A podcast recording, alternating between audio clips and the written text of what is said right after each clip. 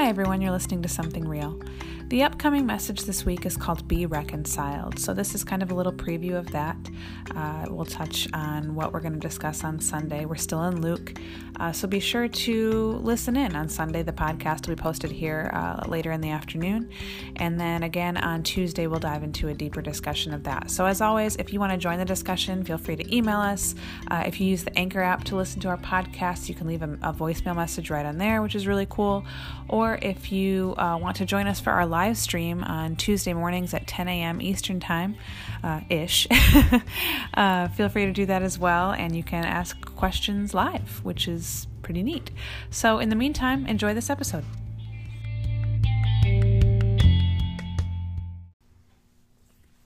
Okay, so first of all, uh, I want to apologize to everybody for not doing our Tuesday podcast. I told you I wanted to... Uh, dig my eye out with an ice cream scoop. Good times. And your advice was to make sure the ice cream scoop was sharp. Yeah, so. It seemed to be sickness going through our whole community. All yeah. sorts of people getting hammered with things.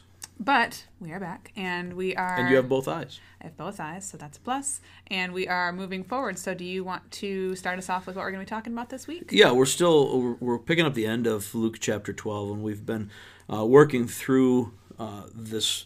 Um, this gathering time, I, I guess you could call it a sermon. He's speaking to the crowds, and um, from the beginning of twelve, we see this massive crowd, and, and Jesus starts out by addressing his disciples and uh, challenges them to watch out for their own hypocrisy growing in themselves of uh, fear of man versus fear of God.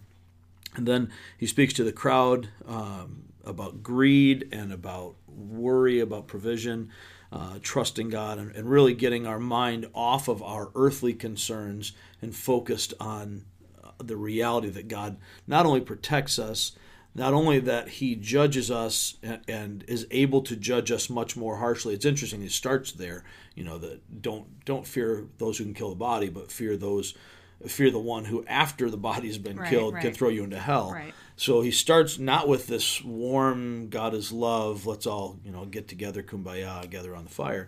Uh, but understand, yes, I understand why you're fearful of all these people, but fear God. Right. Because he will destroy you for eternity. Right. Uh, that's not exactly the welcoming, inclusive kind of message that we like Ooh. to portray today. Right. But that really lays a foundation for everything we're going to see from... Uh, to you know, through chapter twelve into what we see today, heading into chapter thirteen, and even uh, e- even continuing past what we get to today.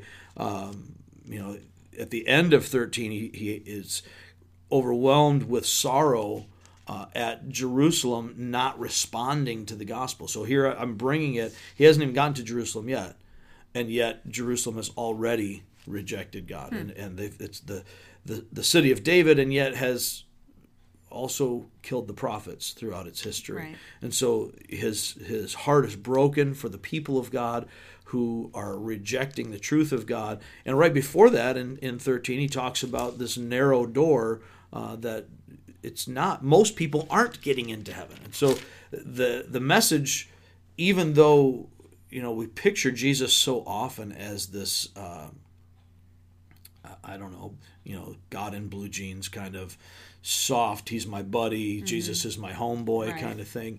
Um, and so we then culturalize or contextualize Jesus to fit our two thousand nineteen picture, and we end up with hipster Jesus and all these other different things. Well, that, even the more traditional, you know, uh, portrayals of Jesus, you know, the paintings and things like that. Yeah. He's got this soft, he's you carrying know, the lamb, right. he's got his hands on the children. Right. And, and that's right. an important part right, right, of what right. we see. It's interesting for Luke, because Luke's whole focus is Jesus going to the least, the last, and the lost. Right. So he's reaching to the outsiders, to those that nobody else will deal with, and he he deals gently with sinners, which is really hard.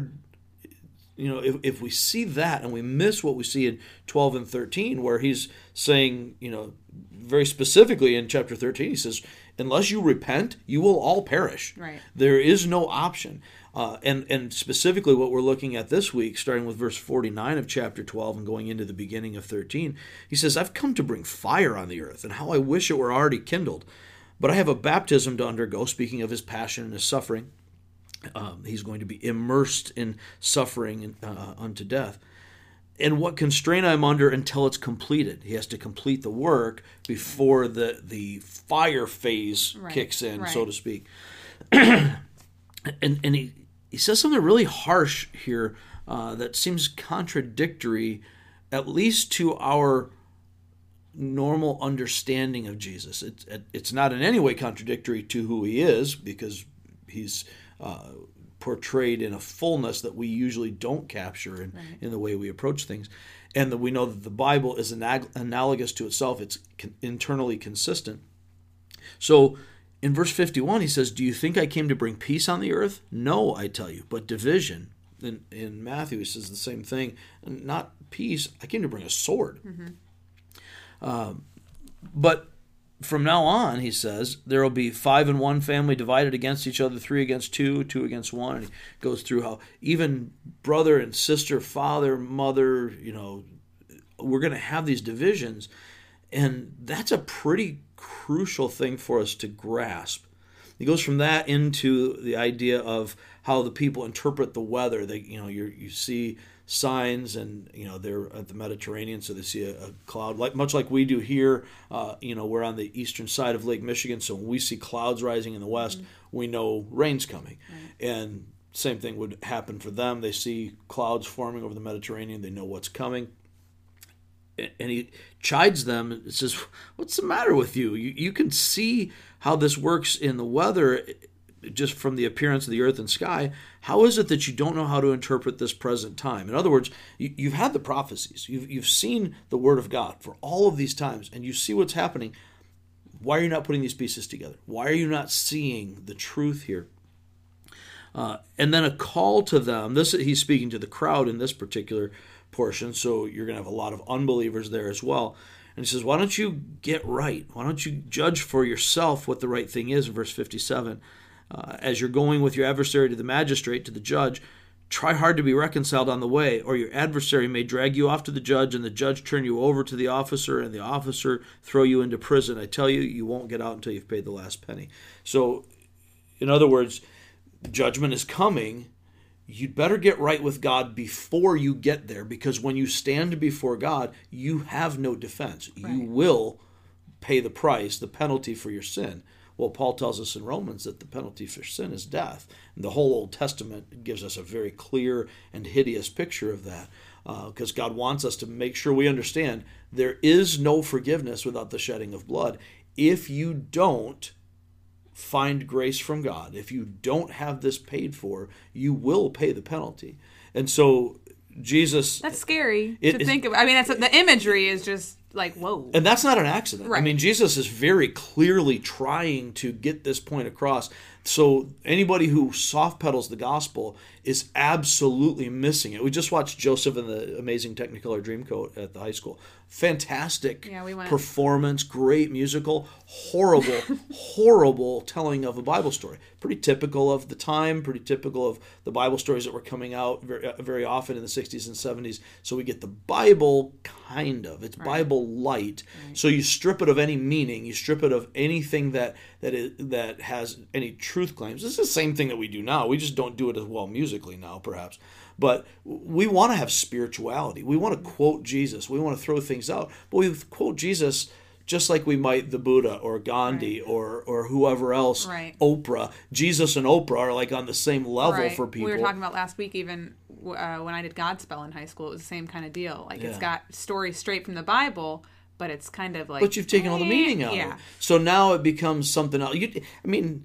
They tell the entire story of Joseph without once mentioning God. Now, again, right. it's truncated, right, you right, know, right. in a high school performance. But even so, if you watch the movie version uh, with Donny, Donny Osmond, Osmond yeah. or if you watch the, the, the play before that, um, the full play, it's the same thing. Right, right. So it's all about a kid with a dream. Mm-hmm. And if you catch a lucky break, you can get there. And it makes for great songs right. and great dances and all that. But you've entirely missed the point. We do because it makes the, you feel good. Right. And we do that with the gospel. Right. We want to feel good gospel. We want to come up with something that is that is inspirational. So we go to churches that give us Reader Dig- Reader's Digest sermons with happy little stories and, and funny jokes. And if you get a preacher who can make you laugh, that's great. But if you watch what Jesus preaches here, it's highly offensive. He he's stepping on toes. And so my grandfather used to say, if if you don't get your toes toes stepped on, it wasn't much of a sermon. Uh, and so hopefully as we preach this, the gospel itself will be presented in a way that allows it to be the offense that it is, without the preacher being offensive. And I think that's what we see in Jesus, is a beauty, an appeal, a gentleness, but the message is still the same. Repent, the kingdom of God is near. That's going to be interesting to dive into in a, in a society that seems so uh, scared to get offended yeah. nowadays. He's, it forces us to make a choice. All right, well, we'll get in more, get into that more on Sunday and then uh, next week. So be sure if you have any questions uh, to let us know. You can email us at something real at real life online dot org. Uh, if you attend Real Life, feel free to ask questions uh, to Rich or leave a comment. You can leave a comment on our live stream when we're doing it. Uh, so yeah, we're, we love questions. We love questions. The more, the more pushback. I love questions we, because I don't have to answer them. The more pushback we get, the deeper we can get into the word. All right, so be sure to look out for that, and we'll see you guys later.